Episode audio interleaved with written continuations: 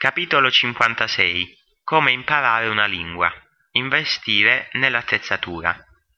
Se volete per davvero imparare una lingua, dovrete investire negli strumenti adatti ed imparare ad usarli.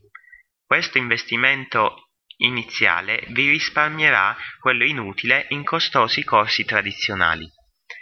È probabile che il tempo e il denaro di cui disponete per imparare le lingue siano limitati, quindi comprate un lettore di file audio portatile, da avere sempre con voi.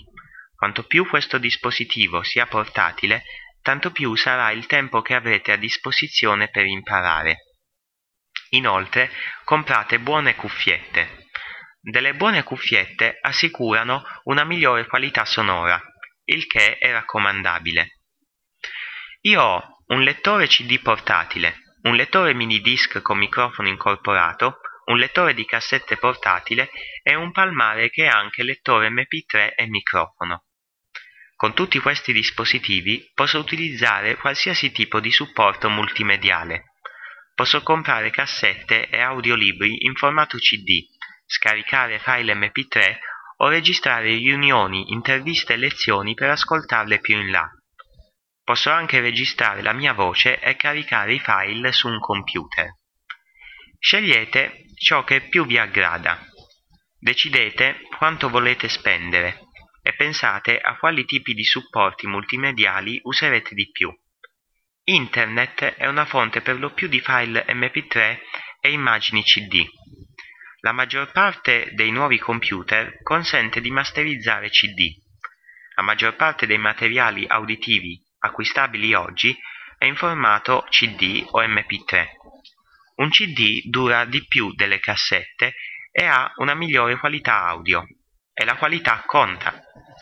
Un lettore MP3 ha il vantaggio di essere più piccolo e di avere una qualità audio ancora superiore, ma la scelta spetta a voi. Un linguista efficiente al giorno d'oggi deve avere un computer e una connessione a banda larga. Se non, eh, se non si dispone di internet a casa, si deve trovare un luogo dal quale accedervi. Questo può essere una biblioteca, una scuola, la casa di un amico o un internet café. Spesso in un internet café si danno istruzioni su come accedere ad internet e su come scaricare file. Avrete bisogno di un dizionario digitale, online o no, che vi dia istantaneamente la spiegazione di ciò che cerchiate, nonché la traduzione. Contrariamente al parere di alcuni insegnanti di lingue, ho sempre preferito utilizzare dizionari bilingue piuttosto che quelli monolingue.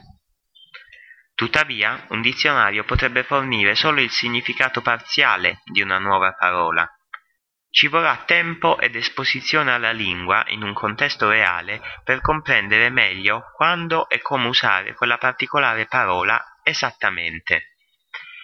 È molto probabile che vi dimentichiate dei significati delle parole che avete appena ricercato nel vocabolario. Ecco perché è così importante salvare tutte le nuove parole in un database, come quello offerto dal sistema Link in modo da poterle ripassare in seguito, mentre si legge o si ascolta qualcosa.